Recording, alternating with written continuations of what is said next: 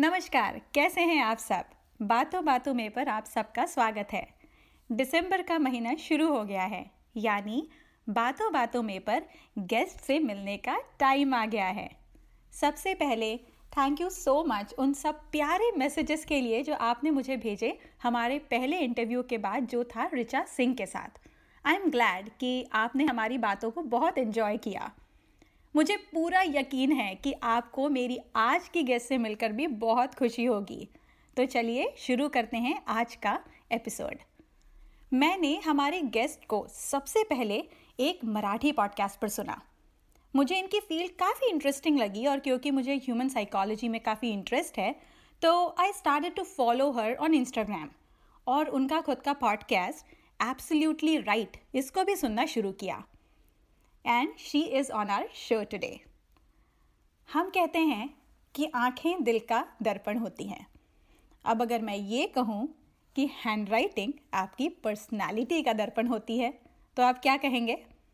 Well well, मुझे अगर कोई ऐसा कहे तो I will be really curious चलिए जानते हैं हमारी गेस्ट से। Please welcome Aditi Surana graphologist high performance coach and anti anxiety expert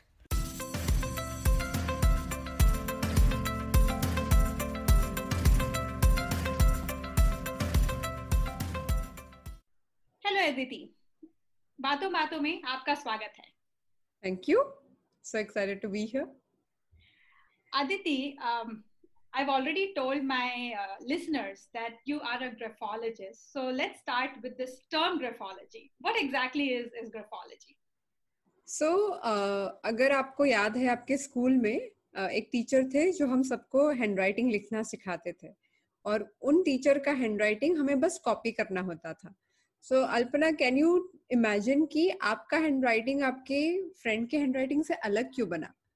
What was the logic behind अगर हम सिर्फ़ कॉपी पेस्ट कर रहे थे तो हम सभी की हैंडराइटिंग सेम होनी चाहिए थी। Right. पर जैसे आप आपने भी नोटिस किया होगा without being a graphologist class में हर बच्चे की हैंडराइटिंग बिल्कुल ही अलग थी। That is about uh, having some information coming your way and your brain processing it. हर किसी का दिमाग हर किसी का ब्रेन उस इंफॉर्मेशन को अलग से प्रोसेस करता है and your body process it differently so सिर्फ़ ब्रेन नहीं when you give instructions to your body you actually start having your own pace आप अपनी जैसे अगर हर बच्चे को कहा जाए कि आप जूते रखिए इस रैक में तो हर बच्चा अपने अपने तरीके से रखता है। कोई सीधा रखता है कोई दोनों एकदम पैरेलल रखता है कोई बिल्कुल कैसे भी रख देता है। So these are the choices though you are following instructions choices बदलते रहते हैं। सो हैंड राइटिंग ये माइक्रो चॉइसेस का पूरा स्टडी है। So there are eight hundred permutation and combination in graphology That's interesting. Yeah, yeah. So, so जितने yeah, जितने हैंडराइटिंग सैंपल्स मैंने आज तक देखे हैं कई बार लोग कहते हैं ना कि हमारी थंब प्रिंट मैच नहीं होती। Right. वैसे there are no identical handwritings there are no duplicate handwritings हर किसी का हैंडराइटिंग यूनिक होता है। या I mean we only heard कि टीचर्स बोलते थे अच्छे से लिखो ये लाइन सीधी बनाओ ऐसे नहीं लिखना है। And then little bit of push from the parents and I mean that's what हम लोगों की हैंडराइटिंग रहती है। बट यार there is so much of psychology behind handwriting और शायद उस एज में हम लोग उसको सोचते ही नहीं है कि मैं ऐसा क्यों लिख रहा हूँ। और मैं और एक इंटरेस्टिंग बात बताना चाहूँगी कि कोई भी हैंडराइटिंग सुंदर हो या दिखने में बहुत अगली हो उसका आपकी पर्सनालिटी से बहुत कोई संबंध नहीं होता। A good looking handwriting doesn't mean good character. So my favorite example is कि अगर आपकी पत्नी या पति बहुत सुंदर दिखे इसका मतलब ज़रूरी नहीं है ना कि वो अच्छे पति या पत्नी होंगे। वो तो मतलब जैसे होंगे वैसे होंगे। सिमिलरली हैंडराइटिंग कितनी भी सुंदर दिखे उसमें ऐसी कोई चीज़ें हो सकती है जिसके आप, आपके लाइफ जिसकी वजह से आपके लाइफ के सारे प्रॉब्लम्स या चैलेंजेस आ रहे हैं अभी। Oh wow.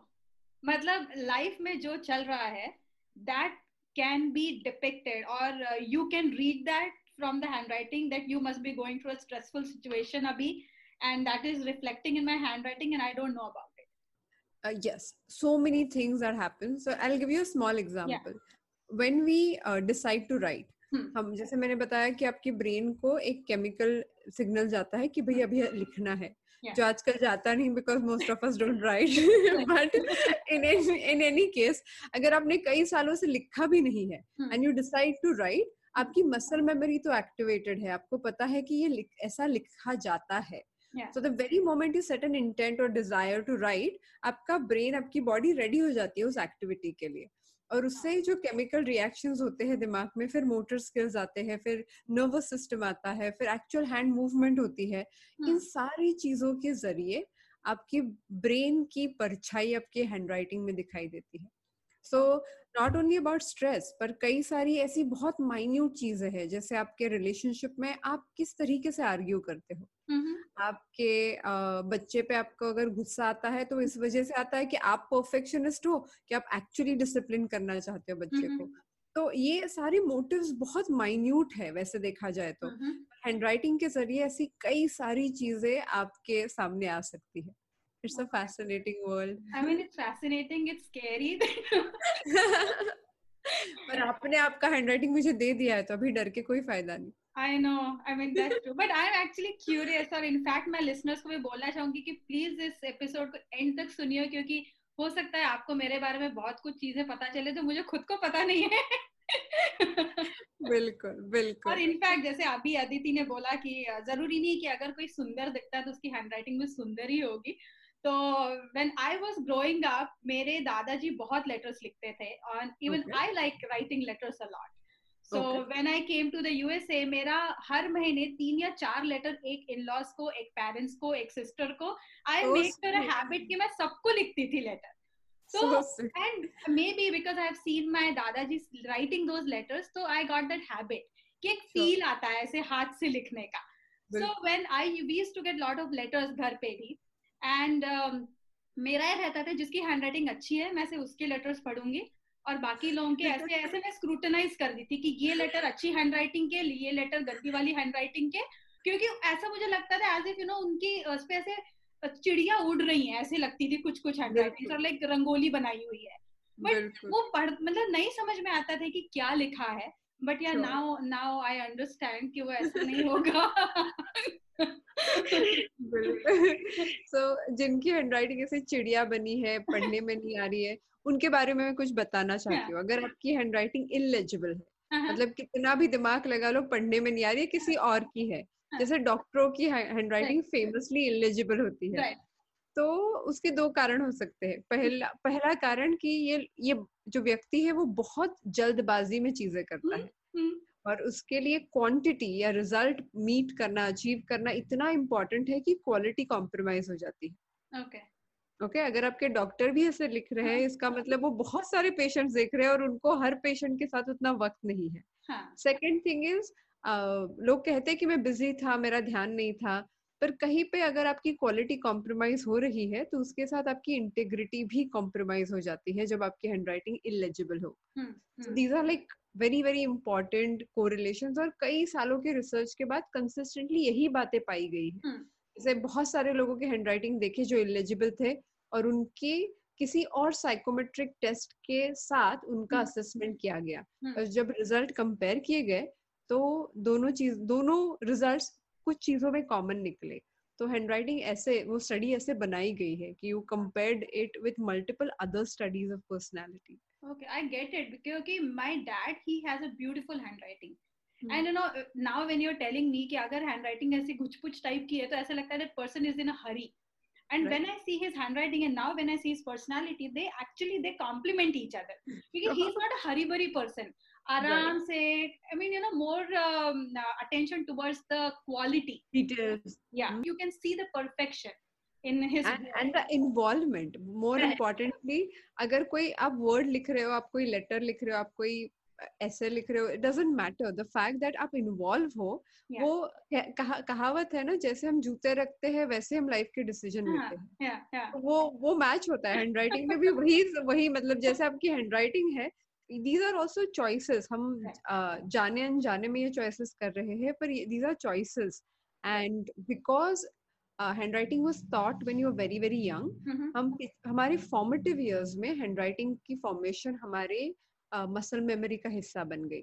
I don't know what will happen to the kids who are studying right now because उनके लिए तो आईपैड ज़्यादा यूज़ होता है. So I don't know what is the future of of looking at it but any time even if you scribble even if you doodle even if you make a painting कई सारी handwriting की चीज़ें जैसे आपका pressure है जैसे stroke formation में आ, हम कहते हैं स्टार्टिंग स्ट्रोक या एंडिंग स्ट्रोक ये हम्म। सारी चीज़ें तो कॉमन ही रहेगी आप अगर कभी लिखना छोड़ भी दो लाइफ में और कुछ भी स्क्रिबल कर लो फिर भी handwriting will talk about your personality Awesome. Oh my God. Wow. it's really fascinating. yes. So now you have already told about what graphology is. और मैंने भी जो थोड़ा इंट्रोडक्शन आपके बारे में दिया आई एम श्योर इवन मैं खुद भी इंटरेस्टेड हूँ कि आपकी स्कूलिंग लाइक योर कॉलेज और how come you stepped into graphology mean how it all happened सच्ची बात बताऊँ तो मैं डिसलेक्सिक हूँ।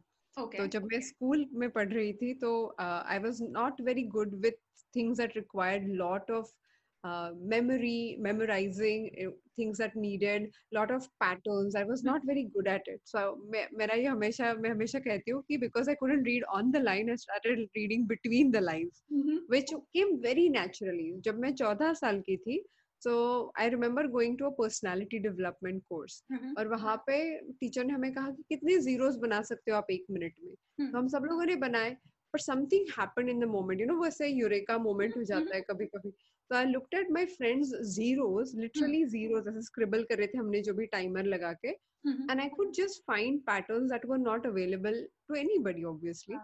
So I started talking about how their cupboards were. आप कैसे सोचते हो आपके रिलेशनशिप कैसे और हम सब लोग शॉक हो गए मतलब मुझे भी उम्मीद नहीं थी कि मैं ऐसे कुछ एक्यूरेट बोल दूँगी Hmm. पर एक्चुअली वैसे वो बातें निकलती गई निकलती गई और फिर मैंने घर आके मम्मी को बताया you know how you get excited about small things like that फिर किसी ने कहा कि भाई इसका प्रोफेशन होता है ग्राफोलॉजी का तो मैंने तभी डिसाइड किया कि मैं बड़ी होकर यही बना बनूँगी। That became like because it was so new and imagine a child जिसको बाकी किसी चीज़ में कभी क्रेडिट नहीं मिला है सडनली कोई चीज़ बहुत अच्छी हो जाए तो आपको लगता भी है कि भाई अरे ये मैंने अच्छा कर लिया मुझे और उस पर uh, ध्यान देना चाहिए। सो that's what happened. Wow. So I became a graphologist by chance in a way and by situation because मैंने uh, जब मैं 18 साल की थी मैंने अपने पापा को जाके कहा कि this is the career choice I want to choose Hmm. my father who was uh, an a communist Mhm. and who worked for uh, government of India mm-hmm. freaked out. He couldn't mm-hmm. believe कि ये कौन सा career हो सकता है मतलब ये तो हो ही नहीं सकता करियर ये क्या बकवास है Hmm. तो उन्होंने मुझे समझाने की कोशिश की और पर मैं अटल थी मुझे क्योंकि मैंने वो खून चख लिया था उससे कहीं पहले मैंने कहा कि नहीं नहीं मुझे यही करना है तो गुस्से में आके पापा ने कहा कि अगर यही करना है तो अभी के अभी घर छोड़ के चले जाओ। So I was still studying then and मैंने कहा ठीक है मतलब I don't know what got into me you know how sometimes just know things that you had to do so I left my house और because I left my house then फिर मुझे कुछ तो करना था और फिर hmm. ऐसे हो गया कि मतलब बात एकदम मतलब अलग ही सिचुएशन में चली गई। तो I had to prove myself I too you know prove my own passion to myself more than them I think it was my My possibility of doing something that I believe in Hmm, hmm, hmm. फिर एक बार jump कर लिया उसके बाद तो फिर तैरना सीख गए so Wow. then i did a lot of professional trainings uh, while supporting my own education but in sari situation mein i was forced to become a professional Hmm, hmm, but that was one of the best things that that have best things that has ever happened to me like i, I cannot be happier No, it's a very interesting field. I mean, uh, सिर्फ़ introduction सुन के ही मुझे उसमें इतना interest आ रहा है. So I'm sure when you must be studying it and when something is coming so naturally to you, so obviously ना you also know your areas of strength and then you yes. know those appreciation, those छोटे छोटे gestures जो लोग बोलते हैं वाह अदिति एकदम सही बताया तुमने. So it's it's like an encouragement कि हाँ मतलब आता है कुछ मुझे. It's like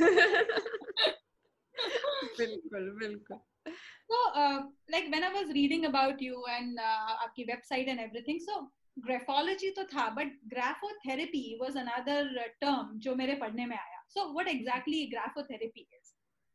so when when you look at कि अगर handwriting एक brain और physical movement से mind को paper पे उतार सकता है Hmm. so graphotherapy is also a research subject Hmm. Uh, पर मेरा पर्सनल एक्सपीरियंस उसके साथ बहुत अलग रहा। My mom was diagnosed with diabetes type 2 Okay. जब मैंने ये काम शुरू किया था शुरुआत की बात थी तो तब ग्राफोथेरेपी के बारे में इतना पता नहीं था। बस ग्राफोलॉजी पे ही फैसिनेशन चल रहा था तो ग्राफोथेरेपी तक पहुँचे ही नहीं थे। Hmm. पर उनकी टाइप टू डायबिटीज़ थी और कुछ स्ट्रेस के स्पेसिफिक हैंडराइटिंग स्ट्रोक मिले उनके राइटिंग में। मैंने Hmm. उनको बोला लिख के बताइए मुझे। तो फिर मैंने सोचा कि अगर मैं इनको कामिंग स्ट्रोक से रिप्लेस करूँ या फिर ऐसी चीज़ें करूँ जहाँ पे स्ट्रेस के बजाय उनको कंट्रोल ज़्यादा रहे। Out of curiosity I started my own personal research and out of concern कि अगर मैं कुछ कर सकूँ तो let me help my mom तो तीन चार महीनों में प्रैक्टिस करने के बाद उनकी डायबिटीज़ की दवाइयाँ कम होने लगी। करते करते छह महीनों में बंद हो गई और आज सोलह साल हो गए आज तक वापस नहीं आई। So that was my biggest eureka moment again लेकिन know how when you walk on a path जहाँ पे आपको जैसे चलना है लाइफ में तो चीज़ें खुलती जाती है खुलती जाती है। तो वैसे वो एक केस स्टडी मेरे हाथ में आ गया and then I started experimenting with all my friends all my clients जो शुरुआत शुरुआत में इतना मुझे कॉन्फिडेंस नहीं था but what I did was जैसे तीन लोग मिले और जो तीनों लोगों में कोई कॉमन प्रॉब्लम है जैसे आपको फेलियर से डर लगता है। कितनी कॉमन प्रॉब्लम है। इंडिया में तो कई सारे लोगों को ये प्रॉब्लम होती ही होती है क्योंकि हम हमेशा लोग क्या कहेंगे लोग क्या कहेंगे में बड़े होते हैं तो हमें फेलियर से डर होता ही है। तो ऐसे तीन चार लोगों में मुझे जब बात करते करते ऐसे तीन चार क्लाइंट्स मिले तो मैंने उनका एक स्ट्रोक चेंज कर दिया। उनको बिना बताए कि मैं इस काम पे इस इस स्ट्रोक पे काम कर रही हूँ या इस प्रॉब्लम पे काम कर रही हूँ। और फिर उसके बाद कुछ हफ्तों बाद जब वो मिले वापस तो उन, उसको मैंने उनको मैंने पूछा कि एग्जैक्टली exactly क्या चेंज हुआ? तो उनका जो डिस्क्रिप्शन था उसमें कॉमन कॉमन एरियाज़ थे। okay. उनको पता नहीं था कि हम किस पे काम कर रहे हैं। But their their experience was similar there were patterns that they were changing that they had no clue about फिर हाँ. मेरा कॉन्फिडेंस बढ़ता गया। सो so, मैंने पिछले 12-15 सालों में ग्राफोथेरेपी पे बहुत रिसर्च किया।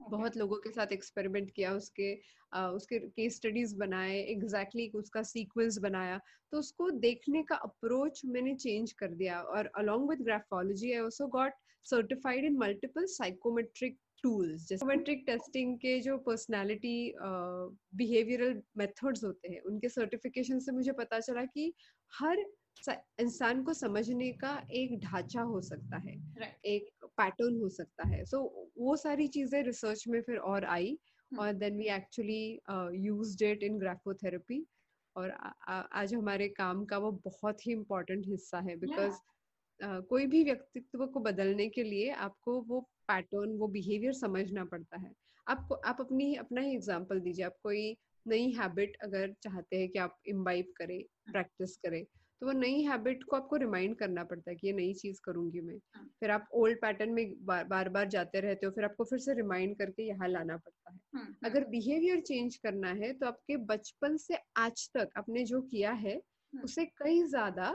रिपीटेशन नए थिंकिंग की होनी चाहिए तभी वो ऑटोमेटिक नई हैबिट बन जाती है। अब यही रिपीटेशन हम हैंडराइटिंग के ज़रिए करते हैं। It's like a coded form of building new habits that's why it is very very effective और नॉन कन्फ्रंटेशनल भी होती है। कई बार चीज़ों की बात करना ज़रूरी नहीं आप प्रैक्टिस कर लो right. उसमें से चीज़ें चेंज हो जाती है। Right right it's just like when you are going to a counsellor और अ साइकोलॉजिस्ट वो आपको समझता है but then through therapy they tell you how to take you to you know to a desired state. So it, right. is, is it just like that? In a way पर मुझे लगता है कि कई बार लाइक मैंने मेरी खुद की काउंसलिंग में ट्रेनिंग रही है hmm. तो दो चीज़ें मुझे हमेशा लगती है कि ग्राफोलॉजी हेल्प करती है कि अगर मैं काउंसलिंग कर रही हूँ तो आप मुझे जो भी बताएँगे. मेरी understanding of your problem is based on your story मेरे पास कोई ज़रिया ही नहीं है चेक करने के लिए कि क्या आपकी स्टोरी सही है right. क्या आपकी स्टोरी में आप जो कह रहे हो वैसे हुआ था कि आप आपके मन में वो डर है उसके वजह से आप ये कह रहे हो हाँ. So that gap is what I find handwriting is very apt कि मैं आपकी स्टोरी आप मुझे बता भी रहे हो पर मुझे हैंड राइटिंग में दिख रहा है कि नहीं नहीं अल्पना ऐसा नहीं हुआ था। Actually hmm. आपका ये डर है जो आपके मन में हमेशा रहता है। hmm. तो आपकी आपके नज़रिया तो वही रहेगा डर से भरा। तो आप हर चीज़ को वैसे ही देखोगे। So that's one thing second thing is मैंने आपको कहा ये नई चीज़ ट्राई करिए। hmm. तो ये आपके दिमाग में कॉग्निटिव लेवल पे रहेगी सोच के लेवल पे रहेगी। hmm. उसको उतारने के लिए लाइफ में उतारने के लिए आपको अपने विचारों को फाइट करना पड़ेगा। जैसे काउंसलिंग में हम करते हैं आप आपको अलग अलग पर्सपेक्टिव देते हैं। यहाँ पे विचारों के नीचे जो न्यूरो पाथवेज है उन्हीं पे हम काम कर रहे हैं हैंड राइटिंग के ज़रिए। तो वो जो काम है वो बहुत गहराई से होता है और कई बार मैंने देखा भी इतने सालों में लोग वापस आते हैं कोई नई प्रॉब्लम है कोई नई सिचुएशन है। तो I keep meeting similar people same people over and over again तो पता चलता है कि एक बार गई हुई प्रॉब्लम इजीली वापस नहीं आती। Yeah which is very मतलब मैं to be very honest as a student of graphology मैं हर दिन सरप्राइज़ होती रहती हूँ hmm. कि अरे इतना एक्यूरेट कैसे हो गया? मतलब इतना वो apt कैसे बैठ गया? ना जैसे you are always curious to know कि हम हमने दवाई तो दे दी पर एग्जैक्टली exactly क्या हो गया? तो that is always my personal curiosity yeah no that's really nice just now you call yourself a student of graphologists i mean really sweet of you that you know it's like the learning is still on because every day you see some new sample every day you decode something new from that so that's, मैं that's आज really तक nice. 16 साल हो गए मैं आज भी handwriting sample देख के ब्लश करती हूँ I am not kidding I think that is a gift और स्टूडेंट ऑफ ग्राफोलॉजी बिकॉज आप आप कितना भी उसको समझ लो सब्जेक्ट इतना गहरा है और व्यक्तित्व जैसे साइकोलॉजी बिहेवियरल साइकोलॉजी इतनी गहरी है कि आप कितना भी उसे कोशिश कर लो आप उसको थोड़ा ही समझ पाओगे because every person is is a book in its own so yeah yeah that that's very true very true So Aditi, I have attended. I mean, not exactly attended because uh, usually, uh, I guess your live sessions on are on Mondays at night, and that's the time when I'm putting my younger one to sleep.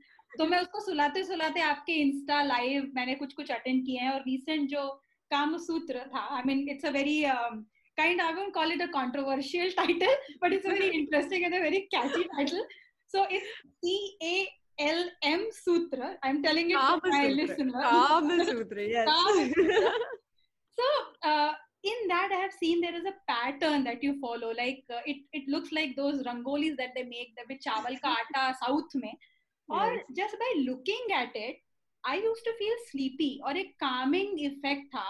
And then I started you know doing it घर पे कि एक book में शुरू किया लिखना। So what is that secret और why that particular pattern क्या कुछ रिलेशन है क्या उसका हमारे फ्लो ऑफ़ थॉट से और दैट पैटर्न सो वो practice is called flow of thoughts as you said वो जो हैंड राइटिंग प्रैक्टिस है और वो ब्रेथ कोऑर्डिनेटेड फ़िज़िकल मूवमेंट है। So जब आप वो प्रैक्टिस करते हो तो हैंडराइटिंग में हम हैंडराइटिंग को तीन अलग अलग तरीकों में डिवाइड करते हैं। हम कहते हैं upper zone middle zone and lower zone मतलब मिडिल जोन वो होता है जो आपकी डे टू डे की जरूरतों की चीज़ें है जैसे लेटर ए है ओ है वो मिडिल जोन में आता है। Okay. आपके एल बी ऐसे लेटर्स अपर जोन में आते हैं जो दिमाग की इंटेलेक्चुअल चीज़ों के बारे में बात करते हैं। hmm. और जो लोअर जोन है जो आपका फिजिकलिटी फ़िज़िकल मूवमेंट वो वाई जी जे ऐसे अक्षरों में आता है hmm. तो ये जो पर्टिकुलर स्ट्रोक हम प्रैक्टिस करते हैं वो मिडिल जोन और अपर जोन का एक फॉर्मेशन है जहाँ पे आप वो एस ऐसे हाँ, बहुत सारे एस जुड़े हुए दिखते हैं। पर you are having these formations in middle zone जैसे हमारी रोज़मर्रा की प्रॉब्लम है and then it goes to the upper zone जहाँ पे आप उस प्रॉब्लम का दिमाग लगा के सोल्यूशन लाते हो।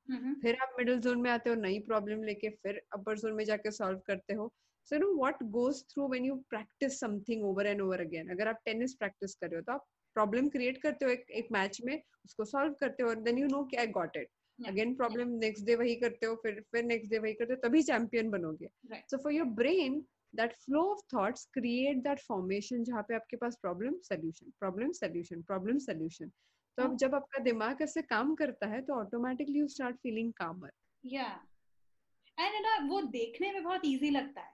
दैट यू नो हाँ बस ऐसे एट एट और ऐसे सी को बनाना है when you have to do it और एक ध्यान रख के उसी लाइन पे चलना है इट्स नॉट दैट इजी और इनफैक्ट अभी मैं घर पे सबको बोलती हूँ कि कुछ टेंशन हो रही है कि ये प्रैक्टिस करो। यू नो ये बट दैट्स सो ट्रू हमारे लॉकडाउन जब शुरू हुआ था इंडिया में तब हम लोगों ने ये प्रैक्टिस शुरू की एस्ट्रोक की। और एक कई वर्कशॉप्स भी करे जहाँ पे हमने एंटी एंजाइटी के बारे में बात की। सो हाँ. so, किसी को भी एंजाइटी रिलेटेड कोई भी प्रॉब्लम है आपका एज ग्रुप को, कोई भी हो लेकिन ये एक स्ट्रोक है जो मैं अक्रॉस एज ग्रुप रेकमेंड करती हूँ बाकी सारी चीज़ें बहुत केयरफुली बताती हूँ। But this one thing anybody can use it आपकी मम्मी उनकी अगर उम्र ज़्यादा है like my mom practice it every day it's part of her routine पर आपको मेडिटेशन करने में दिक्कत है कि दिमाग बहुत भाग रहा है शांत फील नहीं हो रहा। तो मुझे लगता है जैसे ब्रूसली ने कहा था कि calmness is a super power आप कोई भी चीज़ शांत मन से करो ऑटोमेटिकली उसके रिज़ल्ट दुगने होने ही है। मतलब अगर आप शांत नहीं हो तो आपको आता भी हो आपको पता भी हो क्या करना है उसमें काम में मज़ा नहीं आएगा।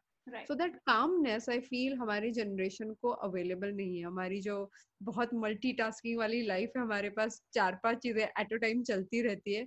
Mother specifically struggle because they can't say no to their kids and profession and things like that तो calmness you know making a practice of starting your day with calmness or ending your day with calmness actually allows your brain to process things in slower manner right. मतलब अगर आपको कोई anxiety भी हो रही है तो उसका स्पीड कम हो जाएगा आपको उसमें जैसे वो ट्रेन का स्पीड कम हो तो आप चढ़ सकते हो अगर बहुत फास्ट चल रही है तो आप चढ़ नहीं पाओगे right. तो वही सीन होता है if your thoughts become slightly slower you can process them better you yeah. can you can actually analyze them better तो वो सब एक स्ट्रोक में होता है I can't tell you how beautiful the whole I know process. I mean it it makes complete sense when you're saying कि अगर meditation का है क्योंकि uh, यहाँ पे we go to Chinmay mission और वहाँ पे आर टीचर ही और हिज वाइफ वो हमेशा एक एग्जांपल देती है कि बहुत लोग बोलते हैं कि हमने आधा घंटा बैठ के मेडिटेशन किया।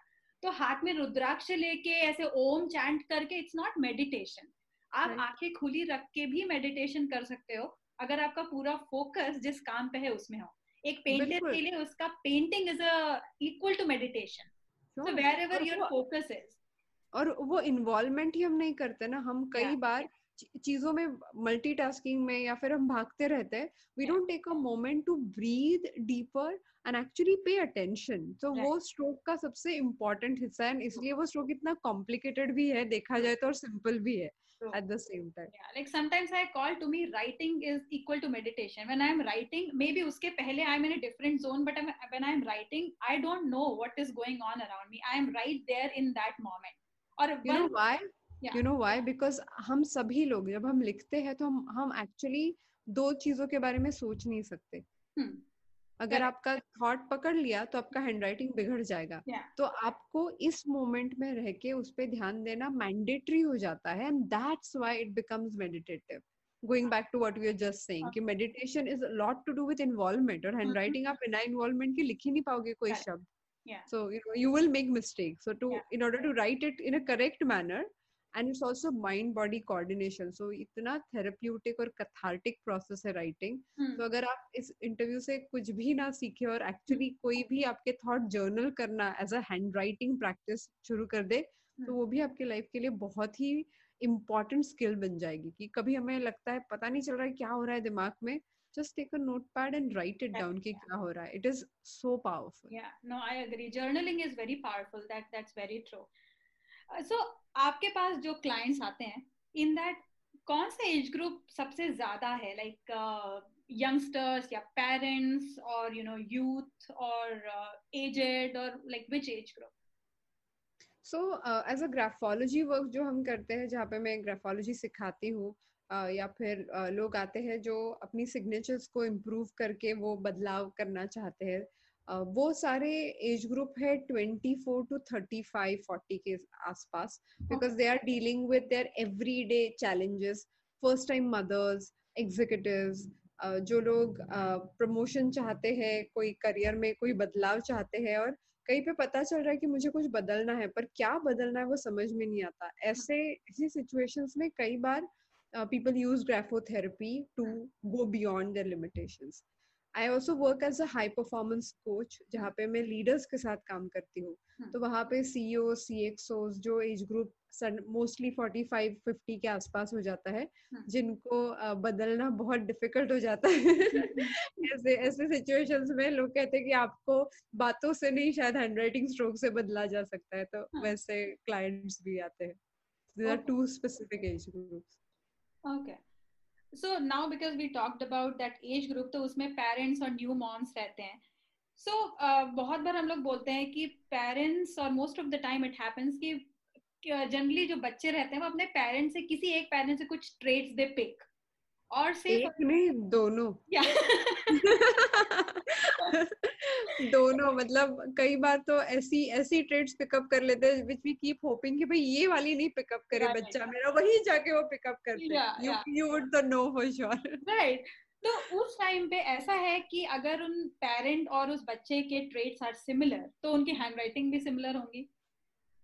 You will be surprise how many times it happens like और uh, बच्चे आजकल इतना लिखते नहीं है हाँ. वो फॉर्मेटिव इयर्स में होते तो पता नहीं चलता सो so, uh, जैसे for a graphologist it's a graph right हम लोग वो जो लिखा है वो पढ़ते नहीं है पर it forms a graph and that's a study of graph that's what's called graphology तो वो चीज़ें कई बार पहले से ही पता चलने लगती है बिकॉज़ हैंडराइटिंग के फॉर्मेशन या प्रेशर्स ऐसी चीज़ें जो अल्टर नहीं कर सकती इजिली। वो चीज़ों में सिमिलैरिटीज दिखने लगती है between parents and the kid तो वो होता है पर राइटिंग में होने के लिए बच्चा एक सात या दस साल के बाद ही वो कंसिडर किया जाता है because till then they still forming their writing style so we don't consider kids writing as a as a proper sample okay तो even like young generation भी थोड़ी सी तो कहीं पे जरा stubborn और adamant रहती है so are they ready to change अगर if you suggest them something you know तुमको इस तरह से नहीं ऐसे ट्राई करके देखो it might solve your problems और what challenges are they ready I don't talk about writing changes I talk about solving problems अगर आपकी प्रॉब्लम जो आपकी बहुत इंपॉर्टेंट प्रॉब्लम है और वो आप सॉल्व करना चाहते हो तो लोग बहुत ओपन है। मतलब ये सवाल मुझे कई बार पूछते हैं लोग पर मुझे ऐसे आई डोंट रिमेम्बर कि किसी ने रिजिस्ट किया हो कि आई डोंट अग्री जो अग्री नहीं करते वो बात ही नहीं करते। पर हम्म। एक बार if people see value and logic behind it तो मेरा ये बहुत मानना है कि थोड़ा वक्त लगता है इसके पीछे का लॉजिक समझने में पर हम्म। मैं बहुत मेहनत लेती हूँ कि आपको समझना चाहिए कि क्यों कर रहे हो आप। क्योंकि कोई भी बदलाव करने के लिए we take around forty five days so ये ऐसे नहीं है कि आपने दो दिन में क्विकली कर लिया। आपको हर दिन 20 मिनट प्रैक्टिस करनी है आपकी हैंड राइटिंग जैसे हैंड राइटिंग के कुछ स्ट्रोक जो हम बताते हैं। थेरेपी में हाँ. और वो मसल बिल्डिंग का प्रोसेस है। तो क्विक फिक्स तो है नहीं कि आपने बस गोली खा ली और आपका चेंज हो गया बिहेवियर सो so, ये करने के लिए कमिटमेंट लगती है. So people have to be convince to walk through that path if they are not convince they can not sustain and I feel that is like loss of you know an experience that they can go through तो मैं वो encourage ही नहीं करती कि आपको अगर doubt है सारे सवाल अभी पूछ लो। hmm. उसके बाद ही ज्वाइन करना क्योंकि it is a process you have to be in a way committed slightly हाँ। तो when i was going through your website in that uh, there was this get in touch section at the end of your uh, home page वहां पे था graphologist and high performance coach by love and learning I mean, that's what you have written. So I have no doubt कि आपके पास जो clients आते हैं with their concerns, so they are in a very uh, sometimes in a vulnerable state. So you have to deal them with with love, affection और थोड़ा warmth से. But at the same time, जब आप उनके concerns और challenges सुनते हो, so how you keep yourself like detached उन problems से and that it should not affect you. से मुझे लगता है कि सबसे इम्पोर्टेंट uh, काम करने का ये uh, जो करियर चूज़ किया है इट्स पार्ट ऑफ़ सर्विस मुझे लगता है कि बचपन से क्योंकि मैंने बचपन से यही चीज़ की है तो I don't know otherwise but when you know that my job is to show up and do my best मतलब हम लोगों के प्रॉब्लम ऐसे देखा जाए तो पूरी तरह से सॉल्व नहीं कर सकते yeah. पर ये कितनी बड़ी बात है अल्पना कि you have an opportunity to do it for somebody opportunity है कि कोई आके ये सोच रहा है कि आपसे आके बात की जा सकती है yeah. आप अपने दिल की बात जो किसी से नहीं कही जा सकती वो किसी स्ट्रेंजर से सेशन में आके कोई बंदा बता रहा है yeah. मुझे ना ये बहुत प्रिविलेज वाली बात लगती है so you know I I keep rebooting my self every now and then मैं वो खुद ग्राफोथेरेपी काफ़ी करती हूँ to keep my self grounded meditation करती हूँ one of the simplest things that all of us can do I walk barefoot in the park every day. Mm-hmm. and that actually is a scientifically proven grounding technique. तो जो भी thoughts, emotions खुद के किसी और के जो आ जाते हैं अपने system में mm-hmm. वो भी कई बार वो grounding technique में निकल जाते हैं. Spending time with nature has that rebooting effect on mm-hmm. you. पर uh, you know if if I'm not taking care of myself और हुआ है life में when you go through your own journeys कई बार वो emotional journeys में you're not up to the mark. Right. That affects your session, your ability to be available to the other person और मुझे वो लगता है कि that is not doing my my servitude properly तो वो मुझे uh, बहुत इंपॉर्टेंट पार्ट लगता है because I I look at it as a privilege मतलब दो लोगों से भी बात करो आप 200 लोगों से बात करो it doesn't matter if you are if you can show up fully तो मुझे ऐसे लगता है कि अगर ये गिफ्ट है सो स्पाइडरमैन की लाइन है with with with special powers come special responsibility I keep reminding my self of that line no that's very true क्योंकि होता है मतलब यू नो कभी कभी हम लोग हमारे फ्रेंड्स के साथ कुछ हो रहा होता है and it start you know reflecting हमारे खुद के मूड में. एंड देन वी सारे उसके साथ ऐसा हो रहा है. But and for you it's like every day thing so so i mean you need to kind of condition yourself recondition yourself and to make make ready. So that that और और मतलब ऐसे नहीं कि रेडी हो जाते हो आप। मतलब कई बार फॉल्टर भी होता है वो इमोशंस आ जाते हैं। But the the whole thing is you catch it as soon as possible जैसे कोई डॉक्टर है वो भी अगर पेशेंट को डील करके आए तो वो इन्फेक्ट हो सकते हैं। The whole thing is you you sanitize as soon as possible you don't carry it around only option you have in your hand but But then you see the the effect of the work. You, everything is worth the. I know that is true. Oh, yeah, yeah, yeah. Yeah I mean, it's it's a blessing it's a privilege everything. Yeah that's true. Totally.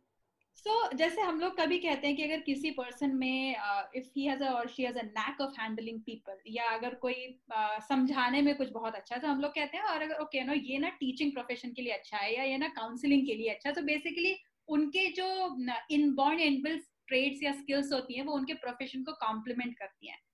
So, करनी भी चाहिए। करनी भी चाहिए। अगर नहीं करे तो लोग स्ट्रेस्ड आउट हो जाते हैं। Very very nice question that you are getting to yes so same way अगर ऐसे ग्रेफोलॉजी में just say for example if I have certain traits तो व्हाट आर दोस ट्रेड्स जो कि कोई बंदे में अगर हो तो graphology can be one of the career options so fundamental empathy अगर सामने वाले की सिचुएशन के बारे में आपको क्यूरियोसिटी नहीं है। तो ये प्रोफेशन करके मतलब ही नहीं है। बिकॉज़ uh, लोग जैसे बिहेव करते हैं कई सारी रीजनिंग आती है कि आप इसे क्यों बिहेव करते हो? uh, इसके पीछे का आपका कारण क्या हो सकता है? बिकॉज़ मेरा कारण मुझे जो भी लगे या मेरी अंडरस्टैंडिंग जो भी लगे जब तक मुझे आपकी अंडरस्टैंडिंग नहीं समझ में आती तब तक तो मैं अपने ही दिमाग में कंक्लूजन बनाती रहूँगी। So curiosity and empathy empathy to to kind of understand where the person is coming from and why their position is justified वो हम रिश्तों में नहीं कर पाते पर अगर आप ऐसे हो कि आप हर रिश्तों में वो करना चाहते हो so definitely graphology is a great career another thing is mathematics it will be surprise कि अगर इसका एक्चुअल स्टडी करने लगे तो बहुत मैथमेटिकल है ये। uh, ये degree of angle of the writing कितना मिलीमीटर का स्ट्रोक बना है तो actual study is very mathematical और you'll be surprised even in spite of being a dyslexic i struggled with languages but, but i was very good with math. So जब मैं ये implement करती हूँ so the calculation and logic behind why I compare one trait with another ये बहुत मुझे लगता है वो लॉजिक एंड एंड मैथ का बहुत हिस्सा है। मतलब एम्पति होनी चाहिए बताने के लिए। So I always tell my students कि अगर आप एनालाइज कर रहे हो तो आप मैथमेटिशियन हो। और आप hmm. जब बात कर रहे हो तब आप एक काउंसलर हो एक फ्रेंड हो because and you giving feedback this is you open up and you are you know it's human connection it's a form of art how you give your feedback पर जब आप एनालाइज कर रहे हो you are a full mathematician so ये दोनों चीज़ों का बैलेंस होना ज़रूरी है। oh, That's, I mean, I didn't know कि mathem, I mean, mathematics का भी इसमें थोड़ा हाथ So, but I used to think it's mainly psychology. Or something related to handwriting but yeah now now it makes sense because uh, that alphabet की length और uh, height सभी कुछ देखना रहता होगा यार that we say कितना जितना ज़मीन के ऊपर है उतना ज़मीन के नीचे भी है बिल्कुल perfect okay so aditi now i have few rapid fire questions for you yes ma'am aditi surana in three words i can't define myself पर मुझे लगता है curiosity एंटरटेनमेंट एंड एम्पथी सफलता क्या है? जैसे हम कह रहे थे कि it's it's a process to be involve hundred percent in what you're doing अगर वो नहीं कर पाए तो कहीं पे भी पहुँच जाओ मज़ा नहीं आएगा। Yeah. आपकी dream job when you were younger I actually wanted to become a pioneer in a field मुझे लगता है थोड़ा बहुत हो गया मतलब थोड़ा टच हो गया पायोनियर टाइप ग्राफोलॉजी नहीं होता तो और क्या होता? फ़िल्म मेकिंग होती? पापा मेरे आर्ट डायरेक्टर थे तो बचपन से हम dinner table discussion were all around films so actually film maker ही बनना था। पापा ने कहा उसके लिए लोगों को ऑब्ज़र्व करना पड़ेगा। तो मेरे को ज़्यादा ही ऑब्ज़र्व करने लगी और यहाँ पहुँच गई। आपकी ऐसी कोई कला जिसके बारे में ज़्यादा लोग नहीं जानते या हम कहें कि गूगल नहीं जानता? तो मैं एक्चुअली uh, इस लॉकडाउन में मैंने ये प्रैक्टिस करना शुरू किया। I started doing doodling line drawings okay तो मुझे पता नहीं था कि इतना मतलब इतना मुझे पसंद आएगा या फिर मैं अच्छा कर लूँगी। hmm. पर पिछले एक, एक कमिटमेंट से मैं जब से शुरू किया है आई थिंक मई में every day I at least spend five to ten minutes scribbling, doodling, actually creating some art form और मुझे पता चल रहा है कि जो लोगों से मैं बात करती हूँ दिन भर में उसके जो इफेक्ट्स होते हैं वो कहीं से एक्सप्रेशन आ जाता है पेपर पे। And that whole experience is fascinating मतलब I am so happy that I discovered it it's I learned it you must be developing a new tool which is related to doodling now I don't know अभी तक उसको मैं ऐसे काम मतलब, उसको research में नहीं डाला है पर I actually started scribbling things to explain the concepts of graphology even more तो आई थिंक वो आएगा यही पे आना है उसको.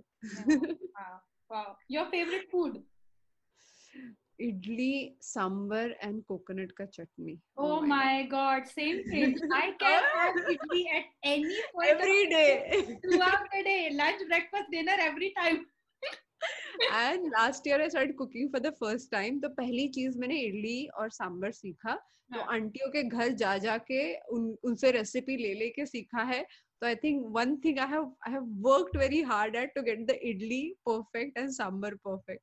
You know when um, even I never like to go in the kitchen. That is a different thing that now I have to. But uh, पहले ये था that uh, I I'm the younger one. So my sister, my mom and then मेरी दादी सब लोग थे काम करने के लिए. बिल्कुल. इडली was something जिसमें था कि हाँ कुछ करना है तो बताओ. क्योंकि I used to love it और और वो हाथ से that batter you do that वो मुझे अच्छा नहीं लगता था। I would use the spoon तो मैं mom use to tell me कि वो गर्मी हाथ से ही आएगी।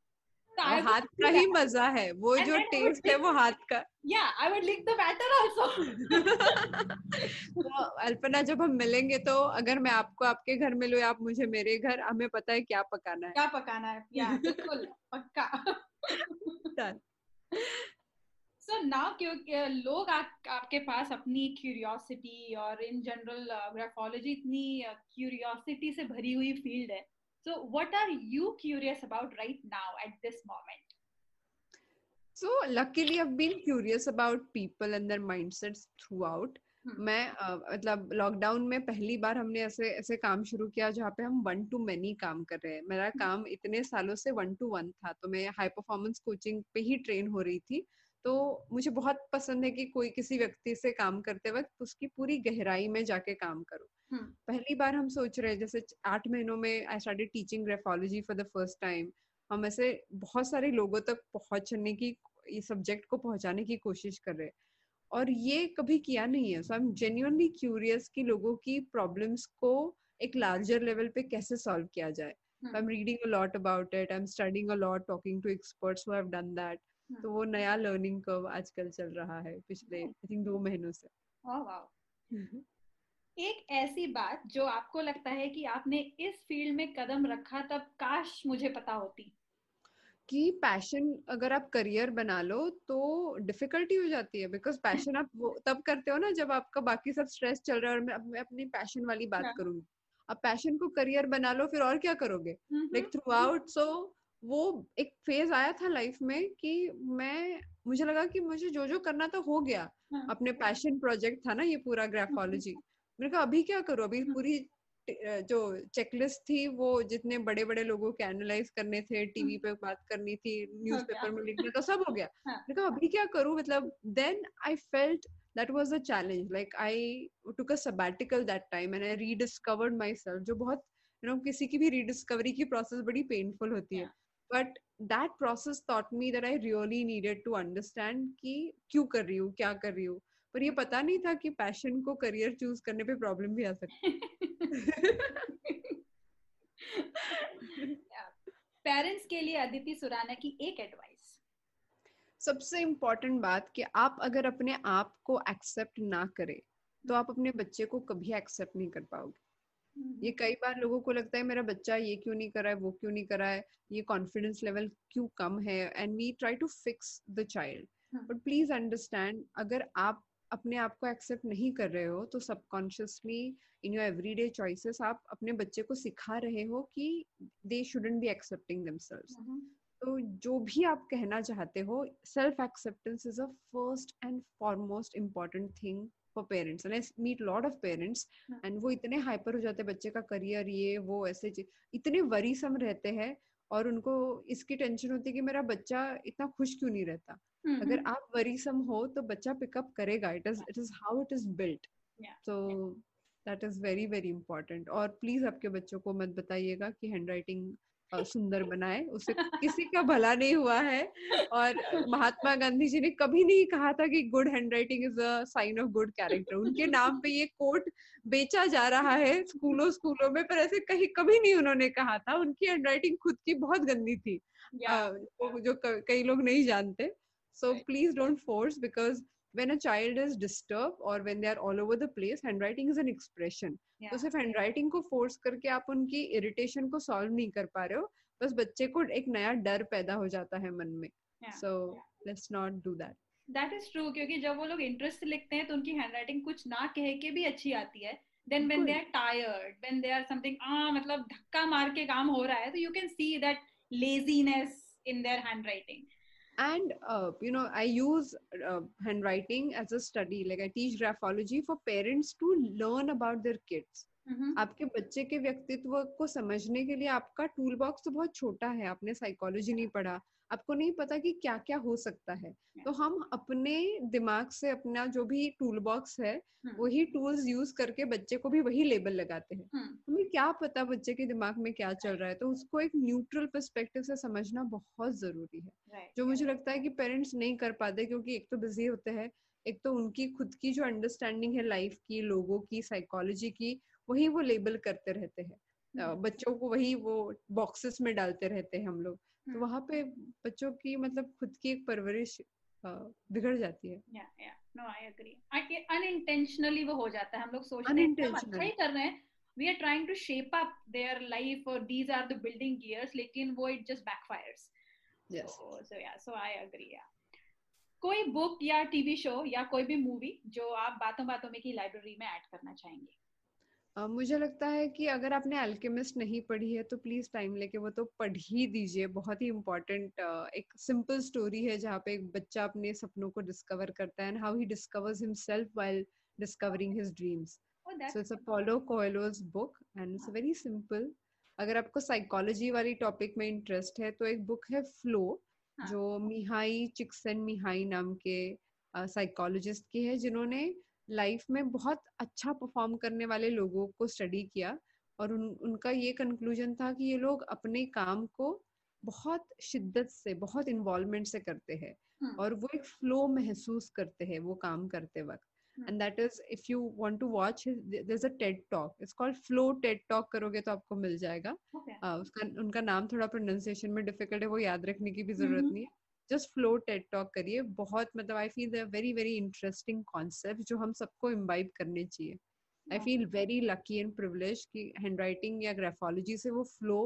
एक नेचुरल तरीके से आ गया but when I see people running out of that flow फिर वो फ्रस्ट्रेट हो जाते हैं बहुत anxiety frustration irritation on people ये सब वही से आता है Yeah. So I think that is it's a nice concept to explore. Oh, I'll I'll check it out. Yeah, for sure. So now we are done with the question part अब आते yeah. हैं मेरी handwriting analysis पे yes why don't you ask me questions so so basically abhi right now i am into like uh, podcasting full uh, mm. or writing is always there so but the sometimes i feel as if uh, because i'm here i mean and most of my readers and everything uh, they are in india So I miss out on you know many opportunities जो वहां पे रह के bloggers को मिल रही हैं attending the in person meets and brand collaboration and all so sometimes on few occasions even if when I stepped into writing money making ये मेरा मेन गोल नहीं था I am passionate about writing. I like writing. That's why I I stepped into writing.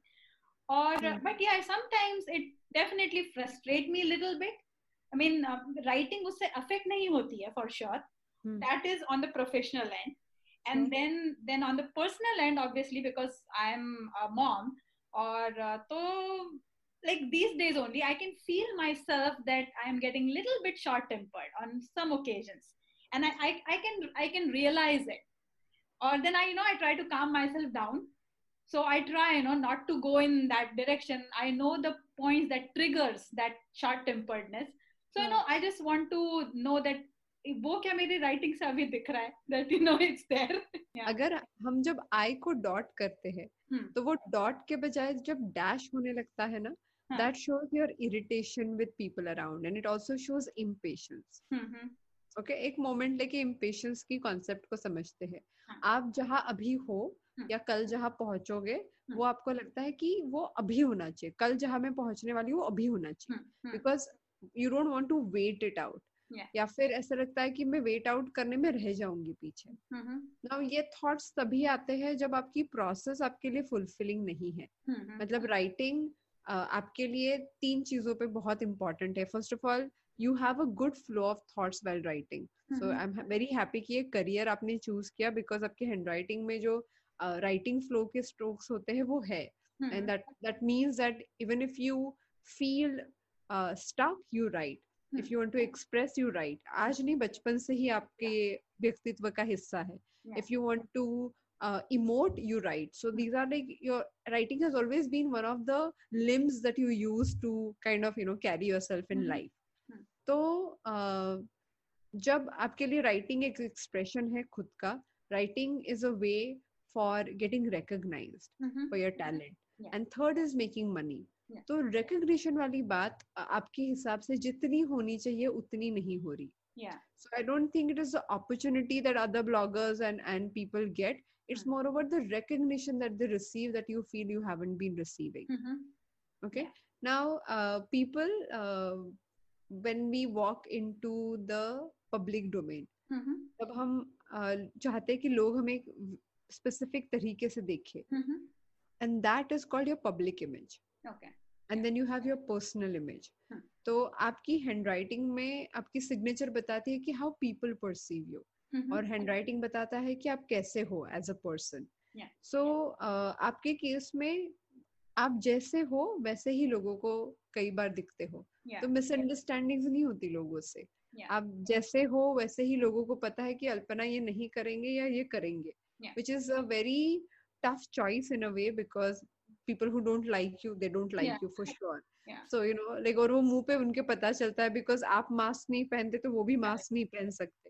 So which in a way is a very good thing because you carry yourself as you are आपके podcast के listeners भी आपको वैसे जानते हैं दोस्त भी वैसे जानते हैं घर वाले भी वैसे जानते हैं which is a very very nice thing to thank do. you. Yeah. No even i believe in that and I, I cannot have like a dual personality. I mean jo main hu wo hu it's like that so if sure. there is any room for improvement i'll do that but don't ask me कि तुम बाहर ऐसी रहो घर पे ऐसी रहो you know क्योंकि मास्क बहुत जल्दी उतर जाता है अभी कोविड कोविड के वक्त ऐसे नहीं कहना चाहिए आपको पर ठीक है That's true. Yeah, yeah. अभी तो मास्क लगा के पहचानते ही नहीं हो कि कौन है पता I know. जाती है. so true. Yeah. No, but thank you Aditi for analyzing it. So now, um, मेरा एनालिसिस भी सबने अब सुन ही लिया है। तो this is what I have लेकिन अगर मेरे लिसनर्स आपको फॉलो करना चाहें या if they want to reach out to you for sessions और anything so how they can contact so to to places I am most active one is the website adityasurana.com और uh, हमारी जो Instagram की profile है eight Aditi Surana और मेरा uh, एक podcast है it's called absolutely write which is W R I T जहाँ पे हर हफ़्ते हम किसी ना किसी का हैंड राइटिंग एनालाइज करते हैं। हर हफ़्ते एक पॉइंट को लेके, एक इशू को लेके उस पे उस पे बात होती है। so that podcast you can listen to the podcast so these are the ways you can keep in touch and keep in touch with yourself by journaling if possible every day which is very very very important you will be surprised आपके simple habit of journaling में आप कितने सारे issues अपने आप resolve कर लोगे mm-hmm. so please consider that yeah. so I will definitely give all these uh, details in the description box तो अदिति की इस रिकमेंडेशन के साथ और मेरी हैंड राइटिंग एनालिसिस के साथ इस एपिसोड का हम एंड करते हैं। आई एम श्योर आपने हमारी बातों को एंजॉय किया होगा। और आप जाके अदिति की वेबसाइट को चेक करिए और अगर आपको अपनी हैंड राइटिंग और खुद के बारे में भी जानने की उत्सुकता है and if you want to attend any session with Aditi तो अदिति को आप कांटेक्ट कीजिए। और जैसा कि मैं हर बार कहती हूँ, अगर आपको ये पॉडकास्ट पसंद आया तो बातों बातों में के अन्य एपिसोड ज़रूर चेक करें और इसे सब्सक्राइब भी करें। और इस शो को अपनी रेटिंग्स और रिव्यूज़ ज़रूर दें। आप मुझे ट्विटर पर अल्पना अंडरस्कोर देव इंस्टाग्राम पर अल्पना बापट और फेसबुक पर मदर्स गुरुकुल के नाम से फॉलो कर सकते हैं। आप मुझे अपने फीडबैक सजेशंस या अगर आपके पास कोई आइडियाज़ हैं जो आप चाहते हैं कि मैं शो पर डिस्कस करूँ तो आप मुझे बातों बातों में podcast at gmail dot com पर भी संपर्क कर सकते हैं। तो फिर मिलते हैं जल्दी ही एक नए गेस्ट के साथ। तब तक के लिए खुश रहिए, स्वस्थ रहिए, मुस्कुराते रहिए। Thank you so much Aditi for coming on this show thank you so much for having me on this show